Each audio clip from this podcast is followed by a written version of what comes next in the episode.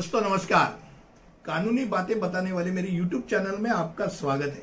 और आज जो विषय मैं आपके सामने रख रहा हूँ, वो प्रश्न है, क्या एसआरए का फ्लैट पाँच साल के बाद बेचा जा सकता है या आप खरीद सकते हैं? तो दोस्तों, नहीं, इसका उत्तर नहीं है। एसआरए का फ्लैट का लॉकिंग कालावधि, यानी अवधि दस साल का है। बहुत ऐसे मार्केट में ऐसे शब्द फिरा जाते कि पाँच साल का हो गया हो गया, अभी पाँच साल के बाद बेच सकते हैं।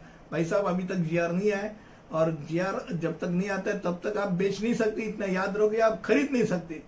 एसआरए का प्लॉट जो फ्लैट खरीदते हो तो उस फ्लैट मूल स्लम निवासी से अगर आप खरीद रहे हो तो ये पाँच साल की बात में दस साल हो गया कि नहीं, ये देखना ज़रूरी होता है।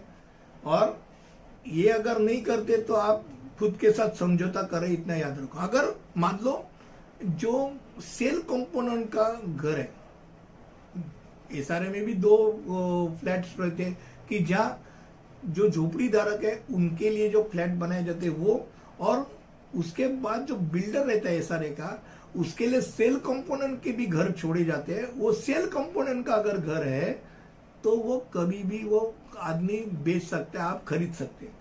पर जो झोपड़ी धारक यानी स्लम में जो मलिन बस्तियों में रहने वाला जो निवासी है, उसके लिए जो घर दिया है, वो घर दस साल तक में वो बेच नहीं सकता। अब एसआर की बात करेंगे एसआर की अगर बिल्डिंग है और घर आप लेना चाहते हैं, दस साल हो गए, तब लोन ले सकते कि नहीं?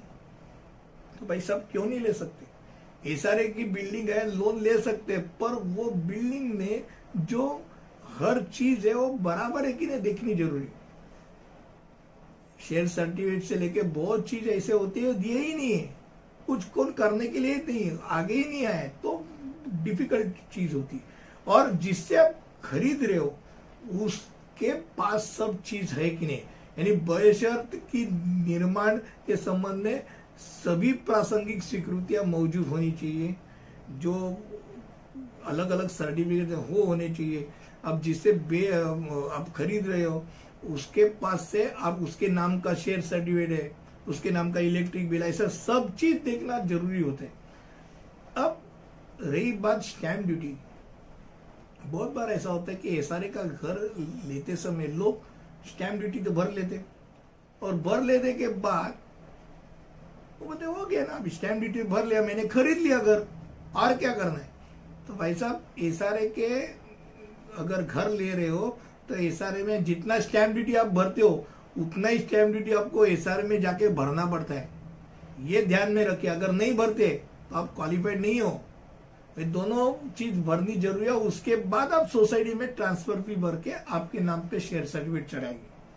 आज का विषय था, पाँच साल के बाद आप एस का फ्लैट बेच सकते हो या ले सकते हो क्या? तो उसका आंसर मुझे लगता है मैंने दिया है। अगले वीडियो में ऐसे ही कुछ अच्छी चीज़ आपके सामने लेके आऊँगा। तब तक के लिए अनुमति दीजिए। धन्यवाद।